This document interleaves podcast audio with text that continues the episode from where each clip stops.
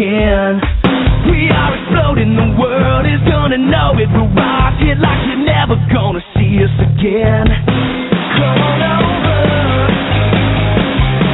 Come on over.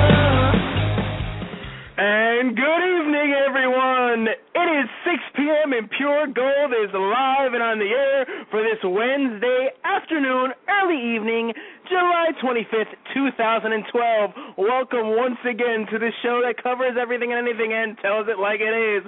My name is David Gomez. Tonight, my co-host, the normal, the usual, the one and only JB is away. He is on a pure gold assignment or quote unquote vacation.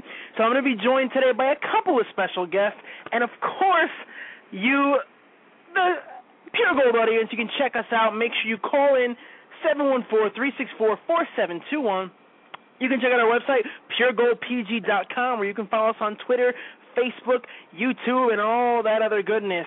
Folks, we have a great show tonight. We have a lot of great things in store for you. And first, let me introduce my co-host, one of my co-hosts for the evening, the one and only Miss Texas USA 2011, Ana Rodriguez. Ana, how in the world are you?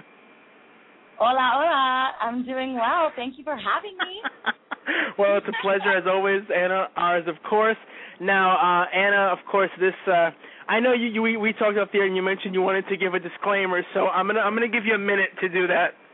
Oh my gosh. Um, yes, disclaimer. So this is the first time ever that I'm co-hosting a radio show, which I'm very grateful. Thank you for having me co-host.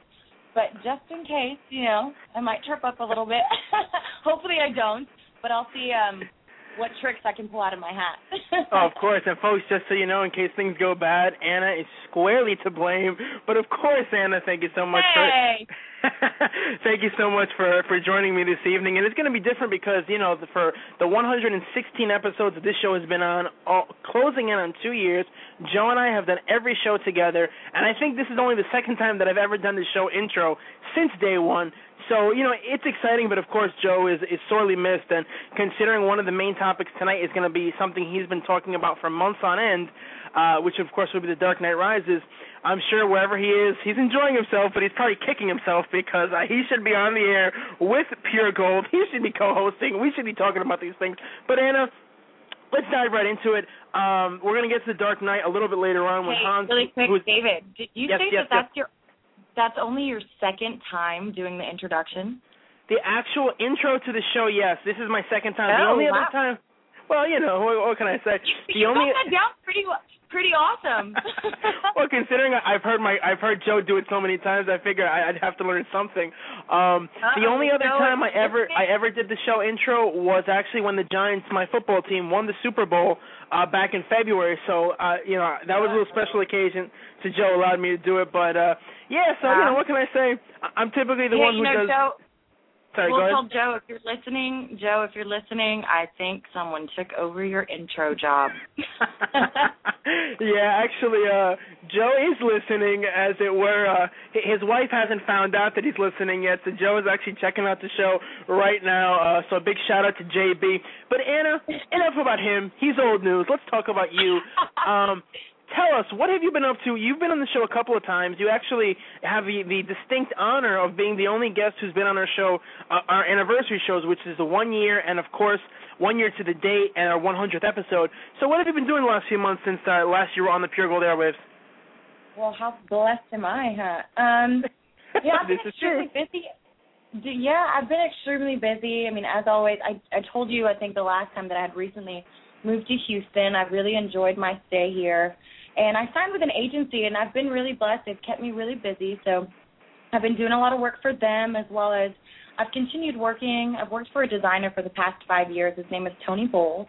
And um I've been traveling doing shoots with him and his company for his new um up and coming catalogs and um I've been to New Jersey, New York, Arkansas. I'm actually going to be traveling to Miami within the next week to do a final photo shoot for him. And then Oh, I'm nice. traveling to Atlanta. Yeah, Atlanta where um it's called Market and we do a bunch of fashion shows. For a full week we do about 3 shows every day that are two hours long each. So we do that. I've been going to be busy doing that, and um, I've also um, continued to coach and consult. I know we talked about that, and um, Miss Texas USA 2013 is coming up, so I'm preparing a couple of the girls that are going to be competing for that. And speaking of competitions, I also recently attended Miss USA. And oh wow! It's yeah, so it's been a year since I've competed. I can't believe a year has already gone by, but I really, really enjoyed going back and sitting in the audience this time. Um, it, it was quite different than being on stage, but I really, really enjoyed it. Well, tell us a little bit about the experience. You mentioned that you mentioned that you're doing the pageant thing um, as far as helping girls out. What's the name of the company? I know you mentioned it last time, but you know, uh, give them a little plug. My little um, company, you mean? Yes, yes, yes. It's called Another Level Training, and what I do, I basically cover everything from there. There's three phases of competition. We do swimsuit, evening gown, and interview. So I work with them on interview skills, communication, on stage, and um, personal interview. I do wardrobe consulting. We work on walking, presentation, and poise. And something else that I think is extremely important that not a lot of other um, people think about is the mental aspect of it. Mentally preparing right. these women to take on um, this this huge you know event and and thing in their life, and knowing how to cope with the pressure and understanding that at the end of the day, you know, there's only one winner, but if you can learn something from the process and take something away, then you you won at life and not just at the pageant. So. Um, now, do you I've, do you tell them uh do you tell them to try out as many times as they did? Because I know you're you're famous uh for trying out more than once. So is that something you throw their way?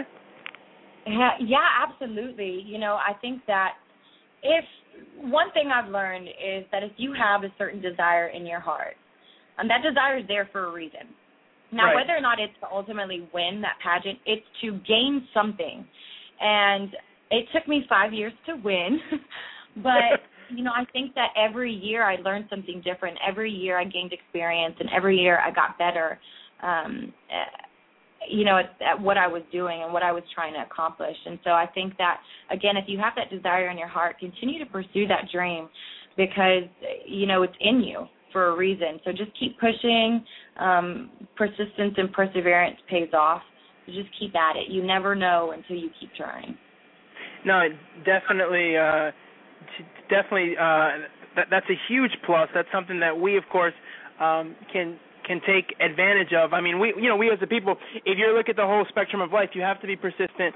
You have to be um, you you got to be persistent. You got to do what you have to do. You got to try. I mean, even if you lose, you got to pick yourself up and get back up. I mean, basically, it, it's the same idea of what you as a uh, you know as a consultant, what you did in your time. You know, Miss Texas, you should have won Miss USA, but that's you know that that's neither here nor there. Um, especially his, his determination. If they knew you had tried out like 30 times, they would have been like, you know, what, this girl, we, she needs to win. We got to give her the title. we got to get it.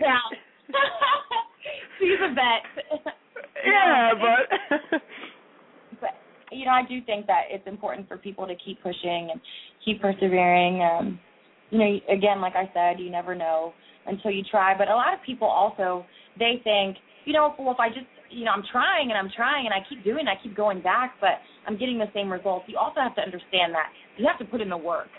You know, you Of have course. to uh, put in the hours, and you have to. Um, what what's that famous shed blood, sweat, and tears in order to get to where you want to be. But um, it's true. You also one of the mottos that I did a lot of motivational speaking throughout my year, and I've continued to do so. And one of the mottos that I I came up with was dream, believe, act, become. So obviously you start off with that dream. You have to believe in that dream. Yeah, a dream is there in your heart for a reason. But not only believe in it, act on it do the things that you need to do, take the necessary steps that you need to take, work hard, get after it. And when you do that, ultimately you become that dream. And so um, I think that's a, you know a few important words to live by is dream, believe, act, become, and then of course let go and let God. You know you have to understand that He's in control of everything ultimately. So No, let me ask you a question, Ana. it's up to Uh, you know, touching on that, is is it easier for you as a Christian, you know, and again, a lot of the women that we have interviewed uh, just happen to be Christian. Is it easier for you as a Christian uh, going into the modeling thing in terms of dealing with loss? Because obviously, some women, some women have a hard time um, accepting failure or not failure but not not the level of success that they achieve. They expect they're going to win. They don't win. Is it hard for is it easier for you or would you say it's harder for somebody who maybe is not not a believer somebody who doesn't have a you know god in their lives as it were? Well, I, you know i can only speak for myself. I think it's been um obviously I, I've gone through my rough spots and everyone will because we're human.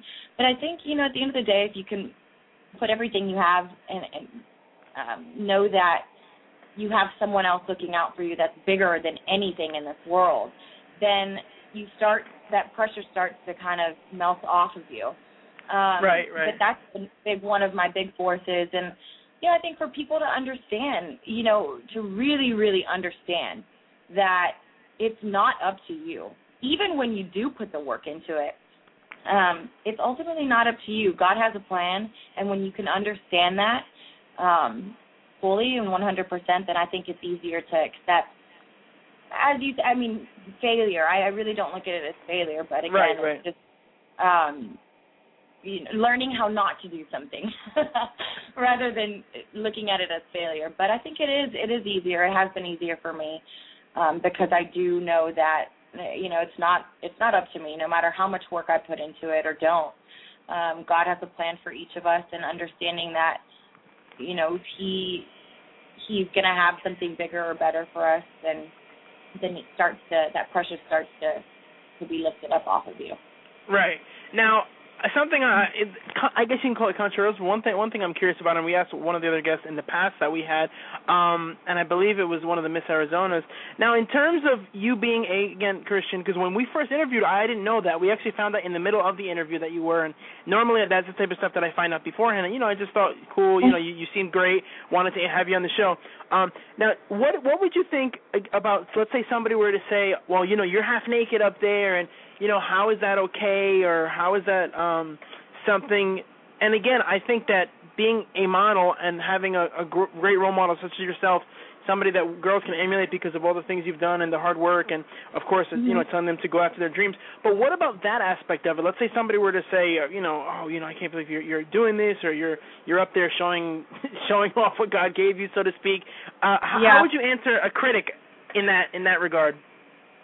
Well, I mean, you said it yourself. I'm 100% comfortable with the person that God created, and I'm confident in myself. You know, I'm comfortable in my own skin, and you know, to show God has gifted us each in different ways, and um, I I don't I don't think that I'm necessarily showing my body off in in a negative way. You know, right. I have trained extremely hard. I've been healthy about it, and I'm not afraid to show that off. And I think um that a lot of the a lot of people will just look for negative things to say no matter what and you also have to understand that. But again god has given us all all of us different gifts and one of them is for me is that i am determined i'm dedicated i'm disciplined and i'm athletic and i like to win i like to compete and just so happens well we know you like to compete. That, yeah, that we know so happens that I have to put on a swimsuit to do that, then I'm okay with that. Um, but you know, I thank him. He's the one. All the glory to him. He's the one that's given me the confidence to do that, and I don't see anything wrong with it. Now, I'm not. I'm no one to judge. I'm not going to say what is right and what's wrong.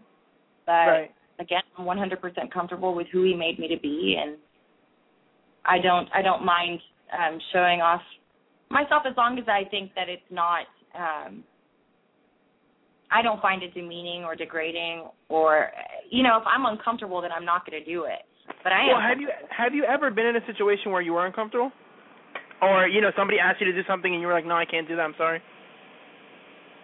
Not that I could think of right now. I'm sure there has been, but I think what's important for people to understand is if ever if anybody ever does make you feel uncomfortable and you you um don't want to do something, God also gave you a voice for a reason to be able to. Right stand up for yourself and, and speak out. And you can't think about who at that moment you're quote unquote disappointing, but you have to think about yourself, and and they're not going to be the ones living with that decision. You are. So um, that's true. That that's, that's a good that's point. advice I could give. I can't think of one off the top of my head, but I am definitely not afraid. In fact, that's what I'm I'm known for within within the state and my sisters is that I'm definitely not one to back down or or say no to someone if I'm I'm feeling uncomfortable. So basically, if you have to smack someone around, you'll do it. Just you know, just don't get in your way. As long as I don't hurt them. I'm just kidding. I'm not afraid. No. Um, yeah, you know, I just again, if you're not comfortable, then why do it? So True. just be Uh, the reason strong. I ask, you know, we've had a lot of women who've, you know, we've asked similar questions too, whether it's acting or in this case, and you know, the the, the responses are always interesting. But, um, you know, off the air, we did discuss something that I found fascinating. You kind of threw it out there at the beginning. I'd like to know what was your experience like at Miss USA? You were there last year. You competed. You were the third runner-up, if I'm not mistaken. Um, but you also did some interviews with some people. So tell us a little bit about that. Yeah, so this year again it was it was completely different. Um last year I was competing, I was able to be on stage and backstage and this year going back I was very very blessed, very fortunate. I was third runner up. So I was asked by Will Henderson is a um, preliminary director within the state of Texas. He is the director for Dallas and Fort Worth and he also has um, a website that is called pageantguy.com and so he's he's well known within the pageant system, and so he asked me to come back and um, do the red carpet interviews for all the celebrity judges.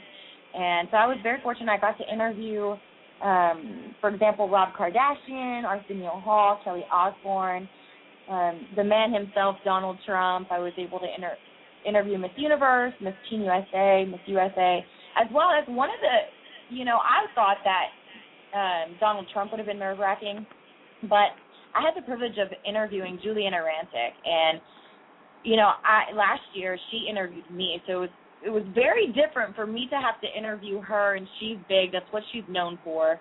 You know, she's Right. the best at interviewing people, and so here I am, you know, small town Texas girl who happens to win a pageant has the blessing to interview Giuliana Rancic. So she was so sweet, and we had a good good good interview, and I think um, it went pretty well for me considering.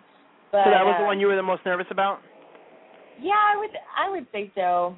Um, and you can actually you can see or find all those interviews on the pageant.com. So if you're interested in in seeing how I did, that was actually a first for me. I had never done red carpet interviews. I had done a lot of emceeing and hosting and motivational speaking, but that was a first.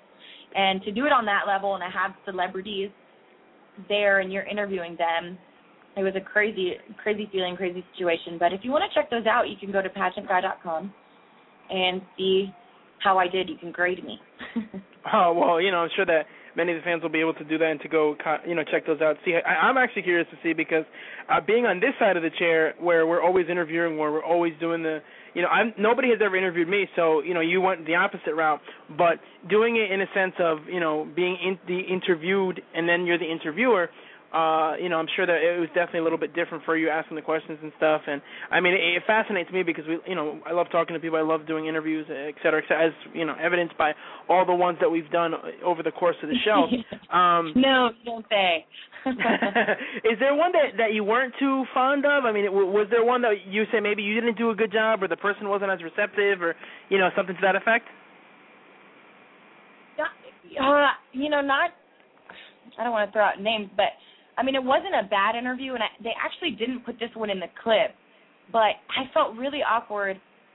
I loved um Andy Cohen, who comes out on on Bravo, and um I don't know. I just he was the host last year for Miss USA, and he was hosting again with Giuliana Rancic this year, and for some reason, I guess he made me a little nervous too.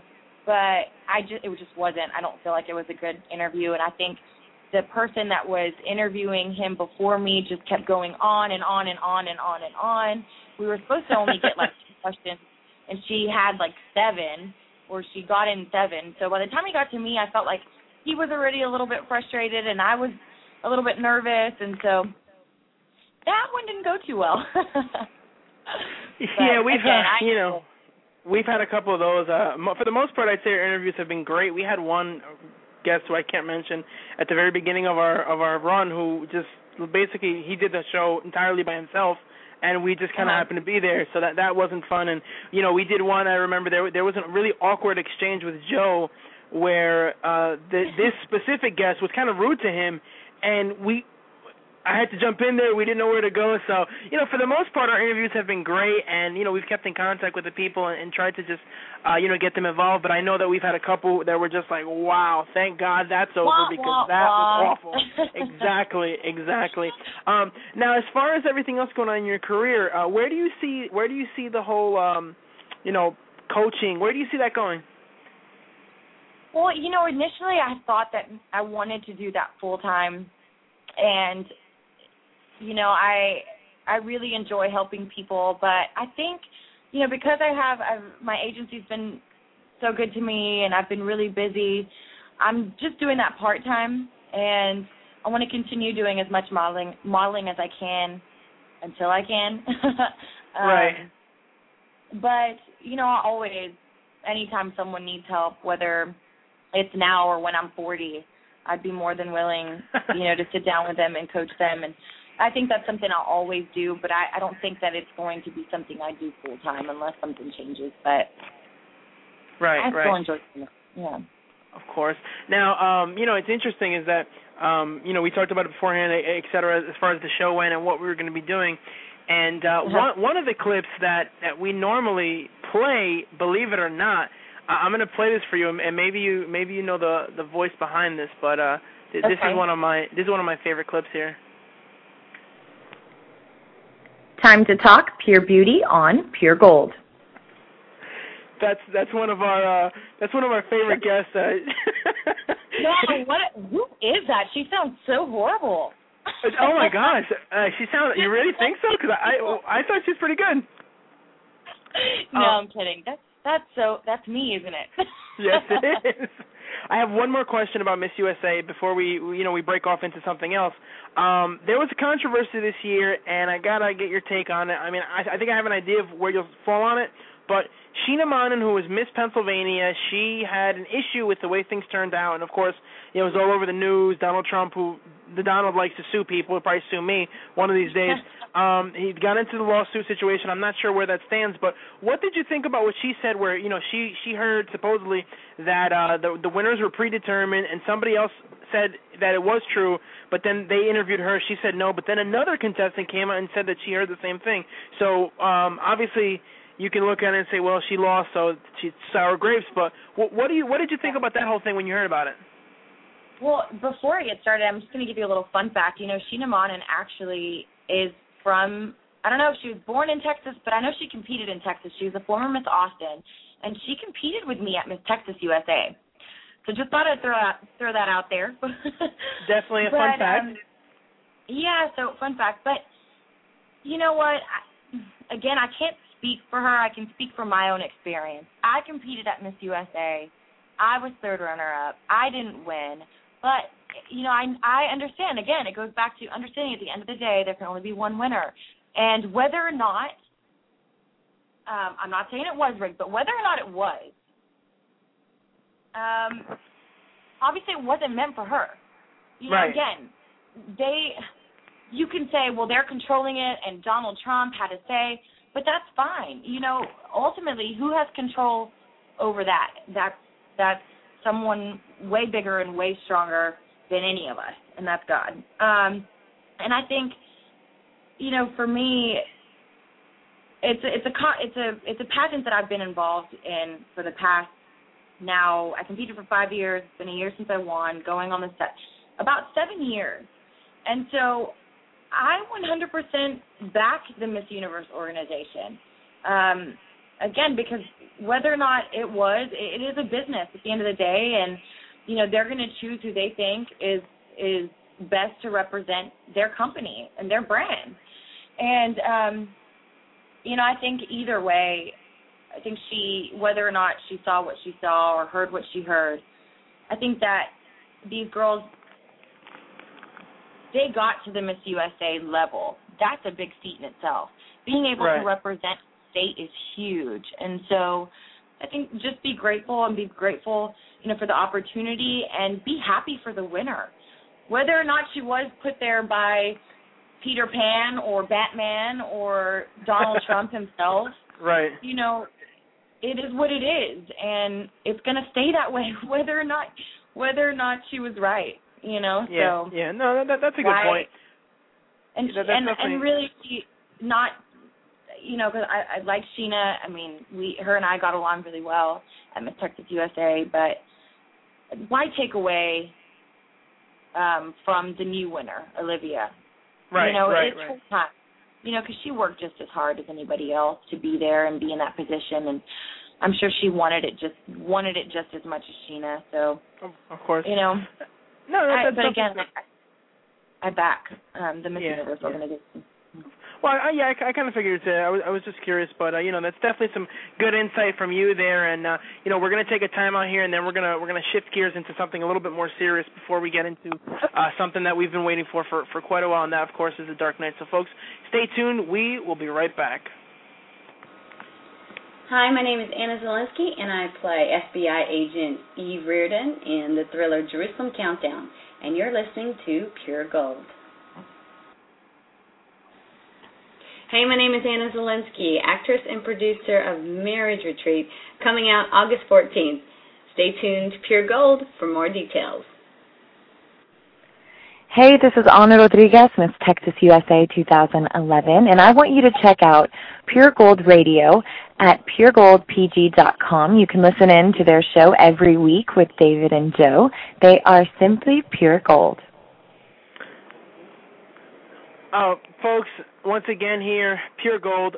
Give us a call, 714-364-4721. We have a lot of things we'd like to get to.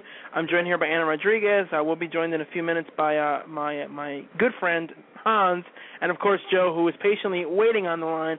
Um, Ana, unfortunately, there was a terrible tragedy that happened at the whole Dark Knight Rises. Uh, you know, the the night that it premiered uh, it's it's a sad, sad world that we live in. But I kind of wanted to get your take on that. Of course, uh, there was there was a shooting. You know, many people were killed and many other people were injured. So, uh, you know, since you were the one who who uh, mentioned it to me off the air about touching on it, uh, give us your take briefly on that if you could.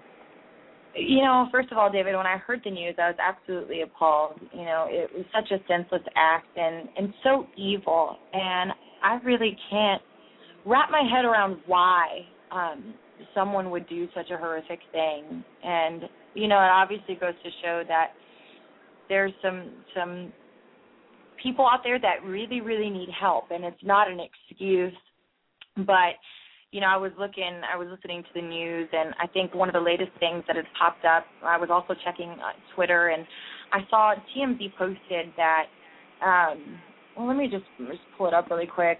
There was a um let me just read you what I, I seen on this article. It says he spelled out gory details of his planned massacre in a notebook, which he mailed to the University of Colorado professor more than a week before he opened fire. And it just, I am baffled by this. You know that, uh, you know, it later states, Fox News states that the the notebook had not been opened, but in there there was details about how he was going to kill people, and and there was drawings and illustrations of the massacre, etc. And I just, you know, I think it's important for um, people out there that that may have friends that they feel there's something wrong or they're getting an inkling that they're maybe capable of doing something to harm others. You know, don't be afraid to speak up. Obviously, it's not the professor's fault, you know, for not opening it, but um if there's ever another, you know, you don't want there to be another case like this. And so, um, you know, again, my heart my heart goes out to all the families and the victims that are that have been put through this, but I just am so disgusted by by him and and what he did to to this country.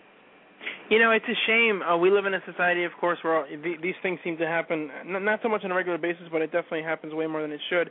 And my take on the whole thing has always been if you want to die, if you want to do this, you know what? And I'm totally against suicide as a Christian, totally think it's wrong and nobody should do it. But if you want to take your own life, then you know what? Then don't Just don't go and take other people's lives. Don't go and take the livelihood of other people, young people. There were children who were there, and you know you can debate, say whatever you want. Uh, if if a three month old should have been there or six six year old, but the point is that it's a movie theater. It's supposed to be a safe haven, and regardless yeah. of of your age, you know you shouldn't have to worry about that. I went that night with my wife and with my nephews. You know, I wasn't thinking, well, you know, we're going to be fighting for our lives tonight. And of course, thank God nothing night. happened. You know where yeah. we were, but regardless. It, that's not really the point. The point is that this happened and it's a shame. But if you if you're gonna if you're that miserable or if you're gonna do something like that, you know what? Do it to yourself. Don't inflict that pain on other people. And it it's just so sad. When I heard about it, you know, I was I was devastated and I, and I couldn't believe it either. You know. Yeah, you know, and I I actually, you know, kind of sort of felt the same way, but I feel like people, no matter what they're going through, they can reach out. Um, it's not a, it's not an excuse to to go and do something to yourself or to other people. And I, I oh, felt the same way. You know, if you want to. Um, you know, if you're such a tough guy, then why don't you inflict the pain on yourself before you inflict it on innocent people? But at the same time, that's still not okay. Um, oh, of course not. But Of course not. But I'm saying worst case scenario. You know, i- if something is going to Yeah. happen, don't go after other people. Yeah, and and the thing is about it, what's also really really sad is that people that that do have you know these situations um, where something is not balanced, I think that they get more satisfaction um, seeing what they caused, and that's really Right. disturbing. But that's that's what happens. You know, they almost, and I hate using this word, is enjoy it, and it's it's it's so appalling to me. But you know, I my heart goes out to them, and more more than anything, not to concentrate on on the heartbreak, but the the heroism. There was also heroes. you know, in this in this event, there was also many many people that did courageous things, and so No, you're right, and and of course we we could touch on we could touch on that. Uh, I know there was a story uh, that just came out talking about how uh, I believe it was three men, and a couple of them were actually military men. They ended up uh, saving their their girlfriends because they were all dating at the time. They ended up saving their girlfriends' lives, and unfortunately, uh, it cost them their own. Now, of course, Yeah. you talk about heroes and, and things like that, and I mean, so the the Bible the Bible defines uh, you know no greater love has a man than this that he laid down his life for his friends, and of course, you know when you get married, one of the vows that you take, one of the vow, the vow that I took uh, at the altar with my wife was that I would love her like Christ loved the church and laid down his life for it. So what that means Yep. is that as a husband, you know, it's your job to protect, or as a man, you know, it's your job to protect. And it, it, it's so sad. And I, you know, I, I was reading it, I almost started crying. But it's just so sad to me that they had, they were put in this situation. They were on dates with their girlfriends, and they're Yeah. no longer here. And now these women are they're alive, but they're devastated. And it's the type of thing. How do you, how do you get over that? How, can you ever get over something like that? Yeah, I think I think they can, and, and not just the men. There was also, uh, you know, a couple of women that were that did courageous things. But you know, I think it's something that they they can get through. You know, I've dealt with loss in my family. I lost my mom when I was 18, and obviously it was an entirely different um situation. Right, but right. I think, you know, one of the things that um my preacher from my church that I go to, Lakewood here in Houston, his name is Joel Osteen.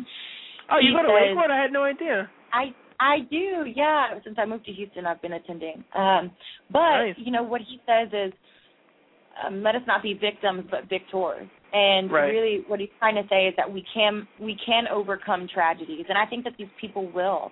You know, obviously they'll always have, um, they'll always remember these people, and they'll always feel, you know, that that pain from from their loss, but they can overcome that. They can move forward because life life does go on, and you know, I had something that I had to learn at a young age is that that life does go on, and you have to continue to to be positive and and just move forward and remember the happy things more than the bad things. Now, uh, if you don't mind my asking, when your mom passed away, uh, how how did you deal with that? I mean, how long did it take you to to go back to some semblance of a normal life? Um, you know, it's difficult. I don't think, you know, I will always think about my mom and, and it'll always hurt me, but um you know, I trust that that God God I guess let's see, how can I put this? He will um he gives his toughest battles to his strongest soldiers. That's how I like to look at it. And I, I like to think that he believes that I'm I was strong enough to get over, uh, not get over it, but get through it, and um, to use maybe her story to help other people. And so at the same time, it's you know it's a it's a difficult thing to go through. It can also be a gift for other people because um, looking at the positive side of it, you know, when I was Miss Texas USA, I had the opportunity to um, go around the state and um, speak on breast and ovarian cancer, ovarian cancers, which um, what my mom passed away from, and be able to share her story so that hopefully um, other people won't have their own. And so, again, I always try and look at the positive things, but I will always, you know, feel um, a little void. Um, and I always think about, well, she, you know, she won't be there for my wedding, and she won't. Right. But you also have to to remember that, you know, the the gift side of it, that you were Yeah. able to maybe save some other lives. Um, No, definitely. So- You, you know, you definitely have to look at the positive when it comes to all that, and of course, you know, I definitely appreciate you, uh, you know, sharing that and sharing that with us. Um, you know, unfortunately, we're even the fact that we even have to talk about such things. It, it's it's a sad state. You know, I mean, I haven't lost my parents, but uh, you know, I've lost grandparents. My, I thought I was going to lose my aunt about a week or two ago, which you know, we actually canceled the show last week because I actually thought my aunt was going to pass away. So, you know, she's still in the hospital and fighting for her life and all that. So, it's something that um, you know, as you deal with loss in life, unfortunately, it's it's the result of a, of a fallen world that we live in, and of course, God does give Yeah. us the strength.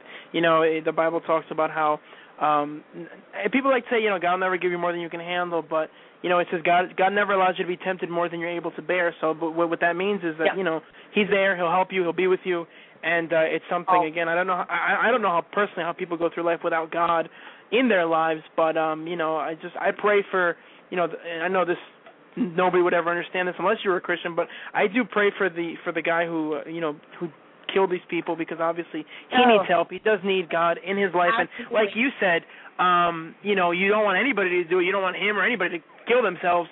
Um, Yep. But unfortunately, the world that we live in, it's just this is this is the state of affairs that that we're at, you know. And, and I, I do And- pray for him, and I hope that And I, You know- yep, I completely 100% agree with you on that. Not only do the families and the victims, or the victors, as we have decided to say, um, need prayer, but so does he, and so do other Definitely. people maybe considering doing something like this. You know, they they need prayer. They um, need it just as much as as everyone else. So. No, you're you're right, Ana, and uh, you know, again, there, there's no there's no actual way to to segue from this and and this topic, but you know, you you talked about uh, off the air about how Christian Bale actually, who played Batman, was uh, was visiting people, and I know Christian has a reputation for having issues with fights and all kinds of crazy things, but he he Yeah. went uh, on his own without uh representing Warner Brothers. It had nothing to do with them. He did it on his own, and I thought it was nice to see him going to visit people, and you know, in Colorado. I mean, considering he's from Wales, so it's not like he's you know uh, right across the, right across the pond there, but he definitely made Yeah. uh, you know made an impact. I'm sure in the lives of those people just by taking some time out. Yep, a hero in the movie and a hero in real life. I think it was an honorable thing for him, you know, to do, and it's great that he took the time to visit them. And it just goes to show that there are um, good people with out status and with status, as um, we look at him, you know. Uh, and I think that again, it's just a great thing for for him to have done, and I'm sure that it made the people feel you know not 100% better but kind of lifted up their spirits and that's that's important right now um No, definitely, for them definitely to feel loved and and uh you know to be thought about You're absolutely Yeah. right. Um, you know, and uh, it, it's just again, it, it's just so sad that he Christian actually even had to make the trip or felt the need to make the trip to to go out there because of the, this tragedy. But you know, again, like I said earlier, there, there's really no way to segue from this. But you know, there is something else that we would like to get on, uh, you know, get to before we we close out the show. And, itself yeah, yeah, exactly. So, folks, uh, just stay tuned again. We'll be right back after this very short break. I'm Lisa Mateo of the Pix 11 Morning News in New York, and you're listening to Pure Gold. I'm Lisa Mateo from the Pix 11 Morning News in New York. Make sure you check out Pure Gold every week for the best talk radio around.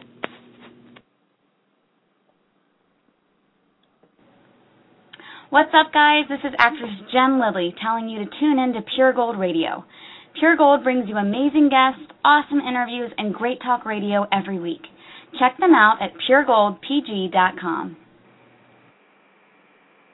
And one final clip. Uh, you know, I'm being told I'm being told in my ear here that something else has to be played. So I am going to uh, throw this one out there before we get started. This is Dick Grayson, better known as Robin or Nightwing. And when I'm not fighting crime with or without Batman in Gotham City, I'm listening to Pure Gold. Folks, that was the great Loren Lester from uh, an episode we had a couple weeks back. I'd like to introduce to the program two people. First off, let me start with the man, the myth, the legend, the one and only Joseph, whatever his middle name is, Bacino. Sir, how are you doing this evening? I'm good. That would be Anthony, by the way. Oh, Anthony, I thought it was, but you know, I didn't want to say anything like Gustavo or anything crazy like that. But sir, uh, how's Wildwood? I know, I know, Andrea doesn't know what you're doing right now. So, so how is everything? Everything's good. Mike Frances is at Bar A, so I had to report to Wildwood, New Jersey for my assignment. Oh, of course, of course. and of course, we thank you for joining us. And one more person, another member of the Pure Gold team, joining us this evening in studio live, Mr. Han Solo. Sir, how are you doing? I'm doing good. And yourself? Doing wonderful. Um, all right, so this there's a lot of things going on here. We're gonna have to kind of throw this out um, with everybody out. So what I'm gonna do is what I'm gonna do is I'm gonna start a little bit differently um, since you know I've been doing the show with Ana.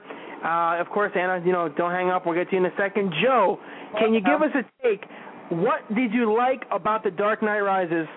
Hey, so is this one second? Is this is this man talk right now? Am I gonna have to leave the room? No, no, no, no. no, no, no. Of course. Well, you're not in the room with us, so you don't have to leave the room. But no, you you can stick around. you're right. I just had Joe. Uh, give us your take, sir. G- g- you know, what did you like about the movie? Uh, let me just preface this before I start and say that, you know, for months I've been talking about this. Maybe for about a year I've been talking about this movie, and how I was going to go watch it on the premiere, of, you know, Thursday night midnight. Go watch it, and how my partner, my co-host DG, would just rip me to no end in production meetings, live on the air. You're a loser. I'm not that kind of guy that goes to watch a movie. I'm not single anymore. And lo and behold, not only does DG go watch the movie, but he goes to watch it the same place and at the same time as I did. And in the same theater. Let me just throw that out there. Hot. Hot. Yeah. we're here to talk about the positive. We're talking about we're talking about the good stuff. I, I got to tell you, DG and Ana and Hans, uh, I really like the storyline. Um, I know that the eight-year gap is something that you still don't like, DG, but I like the storyline. I like Bane as the final villain. It really did, you know, make the complete circle with these three movies. We we started um, and we finished with, uh, you know, the uh, League of Shadows. How I know that, you know, again, you're not going to like the fact that the whole story was then um, put onto Natalia, who ended up being Ra's al Ghul's daughter. But uh, overall, I really did like the movie. I'm glad that Batman Bruce Wayne did not die, even though for a second I thought he was going to die.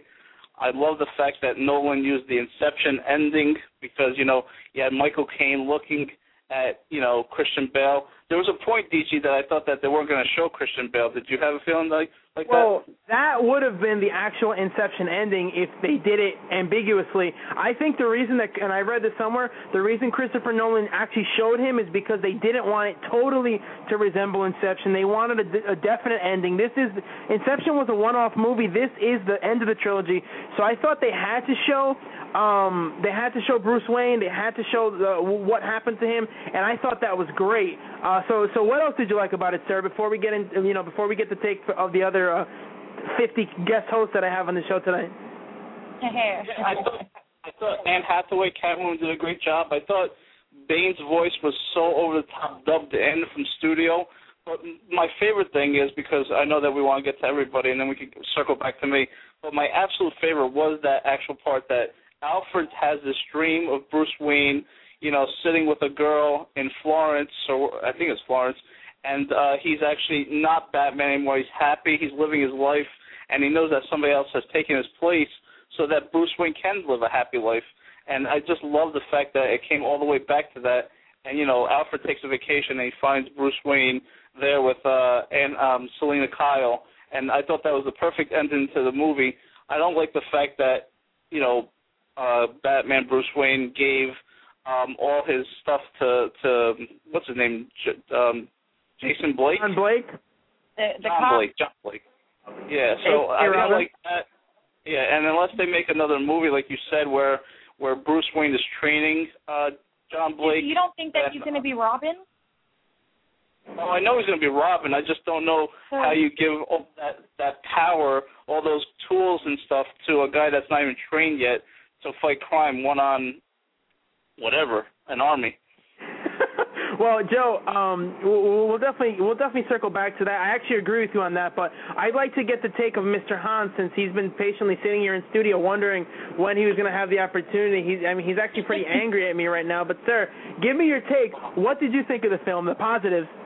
Uh, the only thing that I liked that Batman was in it. Other than that, the rest of the movie was garbage. Joe, I don't even know how you could sit there and say that you liked it. It was retarded. An eight-year gap made absolutely no sense at all in the movie, and the fact that Bruce Wayne was broken after being Batman for only, I could say, a good two years, film-wise like in the time period that that the movie took place. He was Batman for a year, maybe two tops, and then he's broken, has no cartilage, is all mangled up, needs a cane to walk. Really, I don't even think so. That made no sense. The fact that Bane Wait, was you were supposed to tell me what you liked about the film. I did. Batman was in it. He was he was That I battling. like. I don't know if you'd have cartilage after what he does. Oh, she said she doesn't know if you would have cartilage after what he did, Mister Mister Tough Guy. I think I would. what, what did he do? Oh, Jumping from buildings. He fought two people. I think that maybe you should be Robin. I'd be a better Robin than the 30 year old cop that came out of nowhere in the third movie and figured out that Bruce Wayne was Batman in five minutes. I don't know how Bruce Wayne thought, uh, uh, hey, this guy figured out my secret when nobody else can. Let me give him all my. I ask you a question? Hans, let me ask you a question. You ready? Okay. Me and DG talked about this too. Maybe they should have made a fourth movie, and there should have been in between the third and the fourth movie. They should have called them. The, they should have made a movie called The Cape Crusader, where Batman gets beat up a little bit more, maybe with the Riddler or some other villain, and then have this movie, the fourth movie, as the movie that ends the series, maybe five years later, as opposed to eight years later. I think that would have made a lot more sense. Uh, me and DG talked about this. It feels like Nolan just wanted to get through it. He didn't want to have to deal with with the whole Batman thing, and he just wanted to end it. And he rushed the whole movie because honestly, he could have made two movies out of this single movie that that he uh, he produced and filmed. And I just felt like it was rushed. As a as a comic fan, I didn't like it. He mixed three stories into one. Uh, as a moviegoer, I didn't like it either because of the fact that it felt rushed and him falling in love with Talia, and then five minutes later he's in love with Selina Kyle, and then he gives his whole uh, mantle of Batman to some stranger who who he's known for maybe a month in the whole movie. It it just didn't make sense to me. Now, Ana, let, let's go to you since uh, Hans is spewing the negativity. I know you told me, and this is a disclaimer for everybody listening. Ana says she has a horrible memory uh, for details and stuff, but you, you did watch the film, I think, only two days ago. Give me your take. I, I know you liked it, but but give give the fans your take on it. Yeah, well, um, first of all, yeah, like your disclaimer said, I'm horrible at recalling movies. I could watch it. I could have watched it yesterday and not been able to to tell you much, but I really enjoyed it, and I guess it's because I was looking at it more from a moviegoer, not a, a comic. I wasn't into the comics when I was little. Right. You know, I I played with Barbies, I guess more. Um, but Hey, Joe. I really I really enjoyed it. The only thing that I did not like, I saw it in RPX, um, which was the surround sound and the seats reclined and all that. And I think it was worth watching it that way because I could not understand a word that came out of Bane's mouth. it was already, I'm sure, muffled in I don't know what term um Hans used, but I could not understand half the stuff that he said, so it kind of ruined that for me. Um, but I really enjoyed it, and I really love Anne Hathaway. The only I think um, I don't want to say it's a negative thing, the only thing is I think she did a fantastic job, but I couldn't get past the image of her in Princess Diaries. I don't um, necessarily see her as a sex goddess or a sexy goddess. Um, as much as say like an Angelina Jolie or Megan Fox. Not that I don't think that she's hot, Anne Hathaway's hot, but I don't know. I think they could have uh sexed her up a little bit more. You mean so? You mean having her dressed in, in leather that wasn't enough for you? I mean, wh- wh- wh- where, no, where else are you going with that? In fact, you know, if you want to talk about outfits, you know, I was surprised that that that it was a little conservative. You know, I felt like they would have done something more a little more scandalous than um what she was wearing but i mean again i mean she did an amazing job it was a a different role for her um but i think she overall i think the movie was great. I really enjoyed it. Um i don't think that i enjoyed the last hour just because i really needed to go to the restroom. And all i could think about was peeing and not understanding bane's voice. But yeah, other than that, that i really enjoyed it. Well you know what's yeah, interesting Sorry, Ana, not to cut you off, but you know what's interesting? You said you saw it like in a super surround sound. Well, Joe and I were at the same theater, and Joe, I know you can attest to this. The the sound wasn't that great, and that made Bane even more difficult. I actually spent ha- half the movie interpreting and uh, you know basically just just filling in the blanks for my wife because she didn't understand any, like said, she didn't understand anything that Bane said at all. She was totally lost. And the first scene, you know, when they're in the the plane, I actually yeah. did. I, I sort of understood what he was saying, but I was lost up until an hour and a half later when when he's blowing up uh, Heinz Field or the field in the middle of Pittsburgh. That to me was like, oh wait, that's who that guy was. I had no idea who he was kidnapping. I didn't know what they were doing. You know, so so I- that kind of that kind of threw it off for me. Ana, did, So did you want to say something? yeah, maybe it wasn't the surround sound; it was just Bane's voice. well, I know that they actually originally he, he was even harder to hear with the mask because it constricted Tom Hardy's voice. So it, you can clearly tell that they had to go back and re-record it and dub it over because when the one agent was talking, it was normal. When Bane is talking, it sounded like he was in an empty studio. And I know Joe and I were kind of were kind of touching on that. So that to me was the one aspect I loved Bane but that was the one aspect to me that I thought, other other than his height, he could have been a little bigger because he's supposed to be a lot bigger than Batman. But um, the the voice thing really really threw me off. Now um, I know you loved it. You liked Anne Hathaway. I know that Hans and I both agreed. Joe, we probably think she was maybe Joe not so much, but she was one of the better aspects of the film because she did such a great job and she pulled off the character so well. But I have to agree with Hans in the sense that the her and Bruce and getting together so quickly, it just seemed it really did. The movie was three hours long almost, and it just seemed rushed. So I know Well, I, I mean- I, I agree with that. From a girl's perspective, I don't think that that Batman ever really liked um was it Natalia?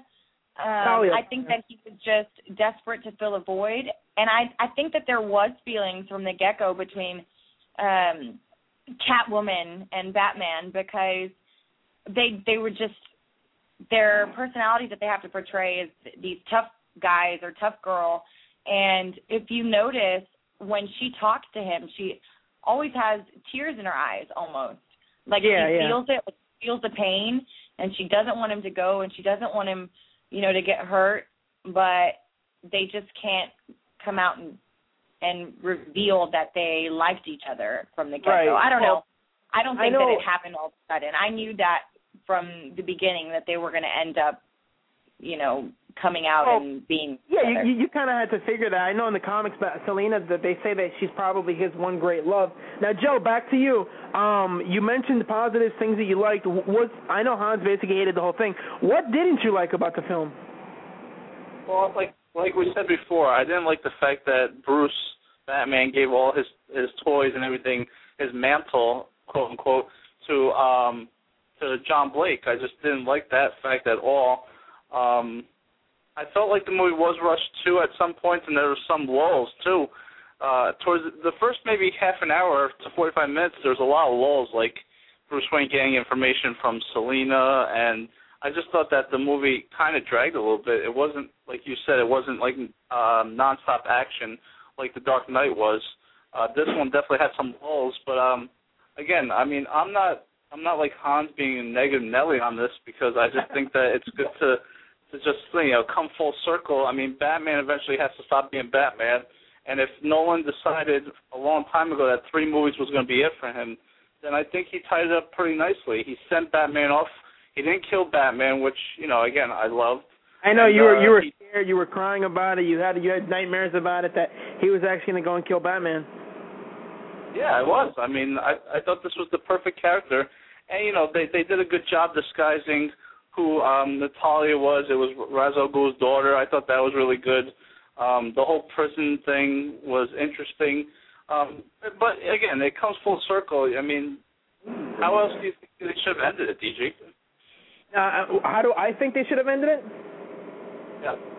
Well, Yeah. I I like Joseph Gordon-Levitt. I thought he did a great job as John Blake. You know, Hans and I, as huge comic fans, we were waiting for the big reveal that he, his name is actually Richard, Richard Grayson, or Tim Drake, Timothy, something to tie in with the actual Robin characters. But instead, he says, "Oh, my real name is Robin," and that to me was like, seriously, his name is seriously. They couldn't. They, all the names in the Batman mythos. There's three different guys who portrayed Robin. He couldn't pick one of them. He couldn't pick the one right character, so that kind of bugged me. And again, if I wasn't if I wasn't a big comic fan and a huge Batman fan, then that wouldn't bother me as much. I, I guess so that the audience knew who he was. I thought it would have been a little more ambiguous to say his name where only the comic people got it. Then you see him training. Um, I think that I what I don't like I don't like the fact that Bruce Wayne went broke. That made no sense to me. How is Bruce Wayne broke? But I didn't like the the whole giving all his toys and all his things to this guy like Han said and you said that he just kind of met um totally out of nowhere. There was no long-standing relationship. There should have been a relationship. You know, it should have been like they knew each other for years. That's why the whole 8-year gap bothered me. But again, I know Ana's sitting there probably like shaking her head, you know, saying, "Oh, I loved the movie. It was amazing." But us as comic fans, th- there's there's a little something missing and, and to me I don't know if you've seen the other the other three movies, the other two movies, Ana, but to me this was the worst of the three. Still a really good film, but definitely not as good as The Dark Knight. Well, I think it's just because I don't know all the details that you guys know from from being big fans of the the comics and or the yeah, I just the comic books and all that. I just I guess maybe that's why I'm not as upset or wasn't paying attention to all that detail. I think the only thing that I was upset about is that you guys are saying that he gave everything away to this this kid that he didn't know, but what about at the beginning to Natalia?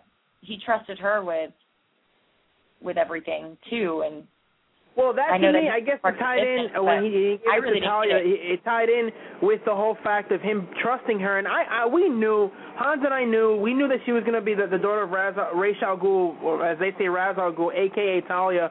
Um, but I didn't like I didn't like I think that I, I was calling it. Natalia, not Talia. No, I know, and Joe's doing the same thing, so it's all right. You, you know, you're both fired. But um, when he when he gave it to her, he thought she was his hope, and to me, it was like, man, Bruce Wayne is this much of a loser.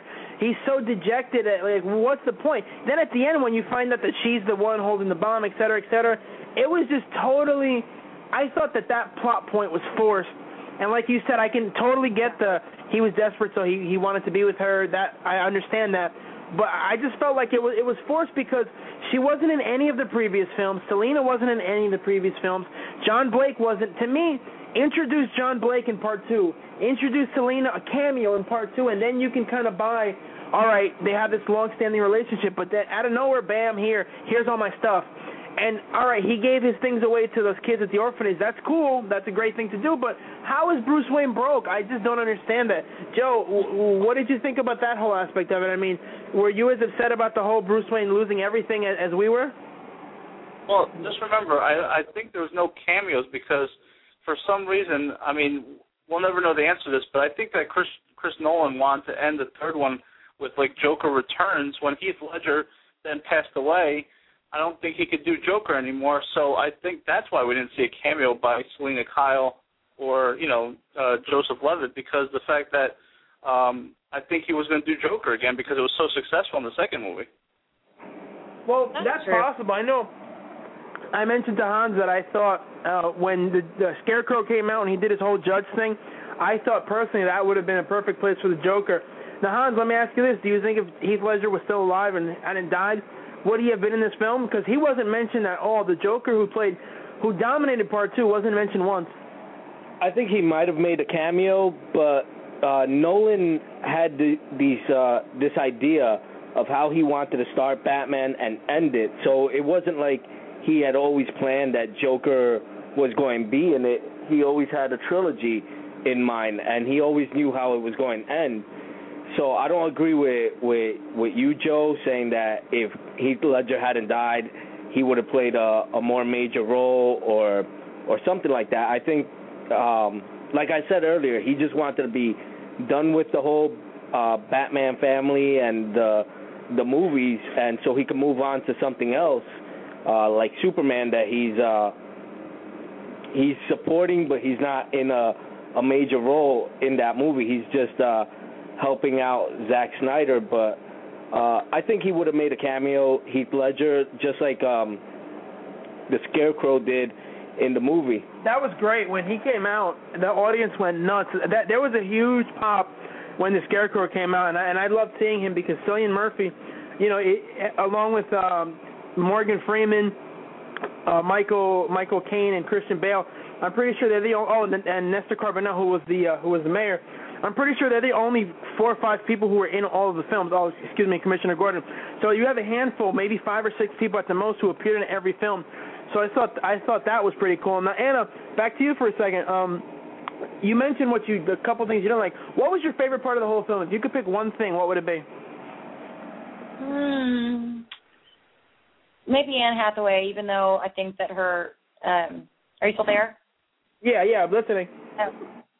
Uh, Anne Hathaway was, you know, even though I couldn't get the Princess Diaries out, I think she did a fantastic job. And of course, Christian Bale is a sexy man, so just them. yeah. All right, Joe. Uh, what do you think? Would you say Christian Bale's a sexy man? I mean, is is that what you like most about the film? Uh, he became my favorite Batman over Michael Keaton after. Um, he showed I, his I just chest? think that. What happened? Is that the, when he was doing push-ups, is, is that that was your favorite part? No, just the fact that I, I guess the person. I like the person. I like the fact that he did out of his own like accord. He didn't like hear listen to anybody. There's nobody like forced him to. Visiting the the victims or the people that survived the Colorado shooting. I thought that was a great job by him. I just you know I have a lot of respect for the guy now. No, it definitely was. And again, I know he's had his issues and stuff with the media, but that that was a great that was a great thing on his part. And you know, we're just so happy uh, to see that kind of thing because you know, stars they get they get a lot of negative publicity, and for the most part, the TMZs of the world, all you hear is the negative stuff. But it was great to see the, the positive stuff and the positive uh, aspect of it. So that that was a, a huge. Uh, sorry, sir. Go. No, I was just gonna say, uh, you don't agree with me that the best part of the whole, maybe the whole series, was the fact that you know how uh, this this character, this person, Bruce Wayne, watches his family die in front of his mom and his dad, and Bruce uh, Alfred has to take care of him, and and all he sees is pain and heartache for him when he comes back to Gotham City, and then he has this dream, and that dream actually comes true. Bruce Wayne makes sure that that dream comes true. He passes the mantle on, and he's able to live a happy life with somebody that he loves. Well, it, it really sounds like you you have a, a true, uh, almost borderline psychotic infatuation with Bruce Wayne, uh, sir, because you're really into this whole aspect of the stuff. I mean, did you cry when the movie was over? Can you give us a PG exclusive? Were you? Is that why it took you so long to come over and say hi to me? I mean, were you in tears, wiping your tears because you you love Bruce Wayne so much? I was expecting to see a trailer for a fourth movie, but no. yeah, there, was. This is not a Marvel film, so they didn't have that extra aspect of it. But um, you know, as we as we sit here, you know, ready to close out the show, um, let me go around the let me go around the room one more time. Hans, give me it, the movie's over, the series is over. Um, where does the Batman series go from here? Are, are we going to be seeing a reboot in, in three years or five years, or you know, what's your take on that? According to uh, Warner Brothers, it all depends on Superman, whether um, DC continues making these movies. So that's kind of dismal because the Superman movie so far doesn't sound at all appealing. Even though I, I did get excited when I actually saw the trailer of Superman um, during The Dark Knight Rises, but they're all um, DC is just resting their whole future on how well Superman does and they they said previously that they have plans on continuing the the Batman series without Christian Bale, without Nolan. In what direction they're going to take it, I have no idea. If they're going to use Joseph Gordon-Levitt as the new Batman or some version of him, who knows? I just really hope they don't and they just start from scratch and we could forget this horrible movie that we just saw. You know what's amazing is that I didn't realize you were. We talked about it the minute the movie was over because I was stuck in traffic till like four in the morning that night, and you weren't this negative about it. It just seems like in a week your opinion has gone from not from a, it was a really good film to it's the worst thing you've ever seen, and and you, you know you're, I, all this anger coming out. You're the total opposite of Joe. Joe is in love with with uh, Bruce Wayne and wants to run away with him, and you want to punch the guy in the face. Well, because it didn't make sense to me. The, throughout the whole three movies, Tell us how you really feel. Bruce Wayne is obsessed with being Batman, that he's the only one that could save Gotham. And then at the very end, he's like, ah, here, take it, strange guy that I just met five minutes ago. Take my whole legacy and do what you want with it because you know you have all the experience in the world. You know that that's actually as a that's a good point. And when they did the whole statue, and I'm like, oh, Bruce Wayne's dead, Batman's dead. I, I that's one thing I didn't like. I think that what they should do if they do continue the series, make him uh be Nightwing, make him be Robin, make him be another character, but not Batman because Bruce Wayne is the only guy who should be Batman. And like you said, passing on the legacy really just kind of didn't make sense to me um in that aspect to have Bruce Wayne no longer Batman. Hey, whatever, I'm done. It's over. You know, goodbye. Uh, Joe, what about you, sir? I mean, where did where did things go from here? I know you're you're over there in tears, weeping, but uh, give us your thoughts.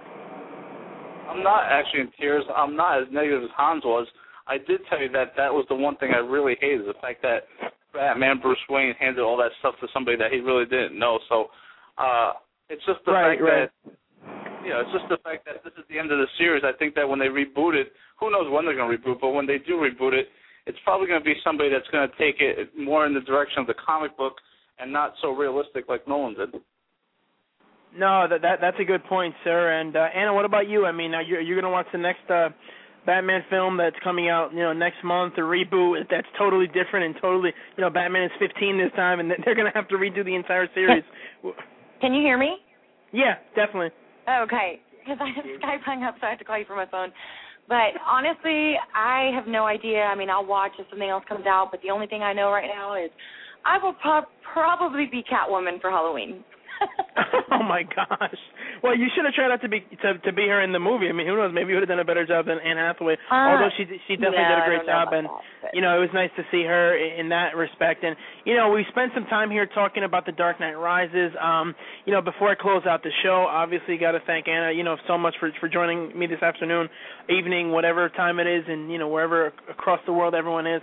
Uh, you know definitely thank you so much, and you know hopefully, well I'm sure we will at some point have you on again. Uh, you know, you're you're up there in terms of the the guest appearances on the show. So, uh, thank you so much for helping me tonight. And uh, you know, you were you, you definitely did a, a great job. And uh, I'm glad you enjoyed the film, even though my my lifelong friend over here sitting next to me is you know foaming at the mouth, thought it was the worst piece of garbage he's ever seen. Ne- At Negative least, Nelly, is that what Joe called him? yes, ne- he, he is negative Nelly. That is that is true.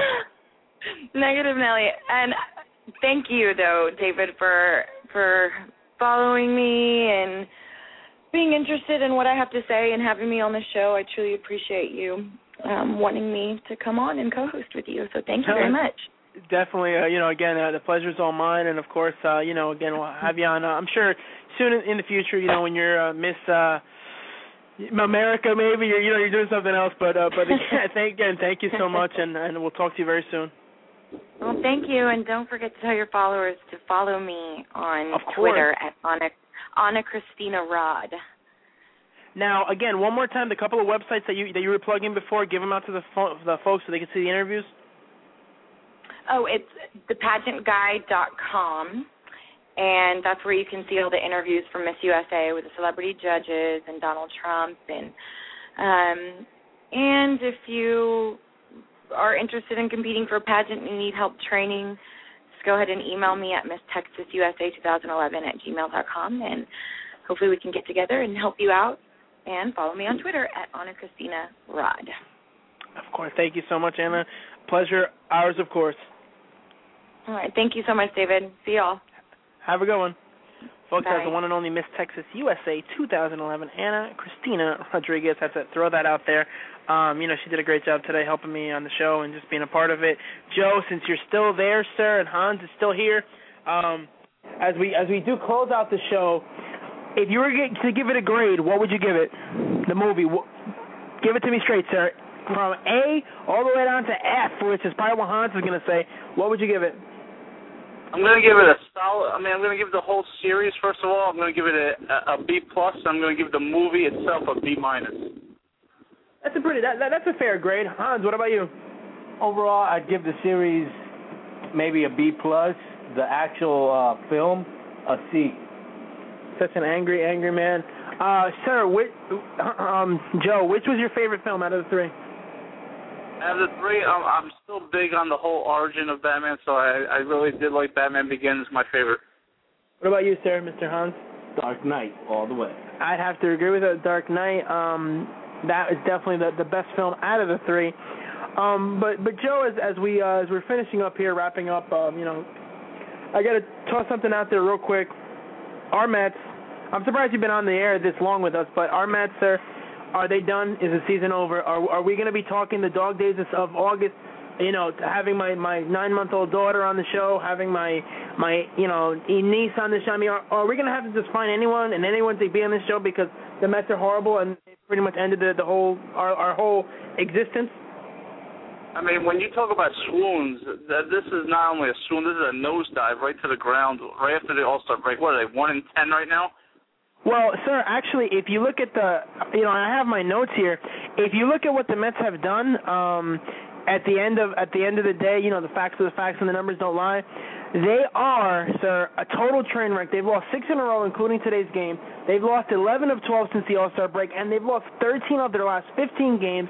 They're four games under 500 at this point, 11 and a half out of first in the National League East. They're seven games back in the wild card. Sir, there's less than a week to go before the trade deadline. How the heck did this explode so quickly. We were talking our last show. We were talking how you know it's great. The Mets are exciting, and now I mean it's a complete 180. It's been it's been two weeks since you and I have been on the air, and it's the worst two weeks of the entire season. It goes back to the fact that their starting pitching. It was going to be. Was, they were going to make or break their season with the starting pitching. Without the starting pitching, which has been abysmal the second half, and the fact that their bullpen has always been bad, it's just spelled disaster. And they've lost to teams in their division coming out of the All Star break to the Braves, to the Nationals, and again to the Nationals just recently at home. I just think that that's it. The season's over. Pack it up, pack it in. Uh, can't wait for football to start so we could actually get the ratings back up because we're going to have a lot of content to fill in the month of August. Yeah, we you know we were hoping that the Mets would actually give us something interesting to talk about. So we're definitely gonna need Hans to to scrounge up any entertainment information and any movie information, sir. Um, you know the next month, now that the Mets are out of contention, and I don't know how much we'll be talking about wrestling, Joe and I. We we need you to to hop on the show and give us some good stuff right before football season. Hans, this is the part where you would say something instead of just staring blankly at the screen and you know cutting your veins. I'll definitely have some news of uh, upcoming movies, uh, what DC plans, Marvel's plans as far as their um, superhero movies go, and just movies in general. I, I think that that's a good point. Um, now, before before I close out the show, I'd like to I'd like to have a I have a question for the uh, executive producer of uh, of Pure Gold. Now, Miss Kelly, who used to be our board op, what, what do you think about the show? I mean, we've it's been uh, over 18 months plus. Joe and I have done 100. Today is actually 117 episodes. Uh, give us your take on on uh, overall Pure Gold. Th- This is the part where you say something, ma'am. I, th- you're you're you're live and on the air. I think it's awesome. I think um the listens say it all. How many listens have you had? Well, our, our last two episodes combined, we have about 1,700 listens, which is uh, by far and away the best that we've done. And you know, in, in the course of the show, considering most of our listens are, are archived after the fact, I mean, when I saw that thousand numbers, uh, you know, the thousand for the last show, that really blew me away. It's pure gold. Yes, that absolutely is. That is that's got to be the greatest interview in the history of Pure Gold with uh, with Kelly, the lovely Kelly, and. uh you know, I have I have uh, the whole family here just just joining me and celebrating in the greatness of Pure Gold. Now, sir, is there anything you'd like to say before I hang up on you? Joe, you still there? Yeah, I'm still here. is there anything you'd like to say before before I, I cut you off? Yeah, the fact that uh, for the second year in a row, Pure Gold goes out for Fantasy Phenom and doesn't make it through the first round tells you what a joke of a process the whole thing is. I just had to end on a rant because I, I just think that we did a pretty good job. I didn't. I don't want to say we did a great job like we nailed it, but uh, the fact that we didn't get past the first round and some losers like um, you know the people that were standing behind us get past to the second round is just a joke. Uh, Fantasy Phenom is a joke. They don't know what they're doing. It's a stand-up comedy routine. It's not. It's not really an audition for a talk show. And I think we do a great job. We do a variety, and um, the fact is that Pure Gold just gets more and more listens. I agree with you on that, sir. I definitely think we did a good job. Hans, what about you, sir? Is there anything you'd like to do before we sign off? Joe, you're a moron for liking Dark Knight Rises. Hans, together. Joe, you still there? Want to go see it again together? Yeah.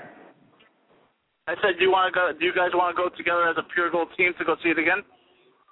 Uh, I don't know if Hans will be into it. I, I think we should go see it again to see if maybe uh, this time. It's an IMAX. Oh, J- uh, Hans said only if it's an IMAX. And I, you know, I've never seen an IMAX film, so. No, I think we should wait till it comes out on DVD. uh, Kelly th- Kelly thinks uh, th- there there should be a waiting period uh, when it comes out on DVD, but uh, the IMAX thing would actually be kind of interesting, sir. Yeah, I'll uh, Kelly IMAX. says a cooling off period. What was that, Joe? No, I, I mean I agree with you. If I'm gonna go see it, I'm gonna go see it again in IMAX. No, definitely. I've never I've never actually seen an IMAX film, but I'd like to do that. But uh Joe, thank you so much for I feel weird telling you this, but thank you, you know, for joining me. Um I gotta thank Hans of course for coming live and in studio helping us out here.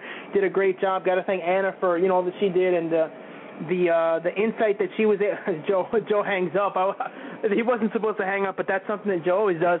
Uh, again, thanks to Ana who who helped us out th- this afternoon, and she gave her take and her insight and everything. It was great to have uh, everybody on the air. Of course, thanks to Kelly for joining us, Kelly the board op, aka my wife, aka my baby mama. Thank you so much to her, aka the boss, as she likes to say. And if I say otherwise, she'll, she, you know, it'll be a spousal abuse. But folks, thank you so much for joining us. Make sure you tune in next week. Keep, we'll keep you posted on puregoldpg.com. Make sure you like us on Facebook, Twitter, all that other goodness.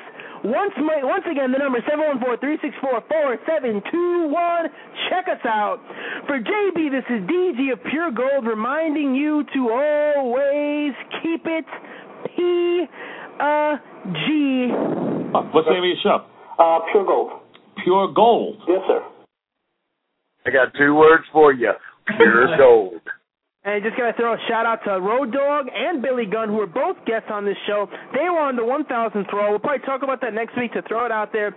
Folks, tune in next week. Pure Gold signing off.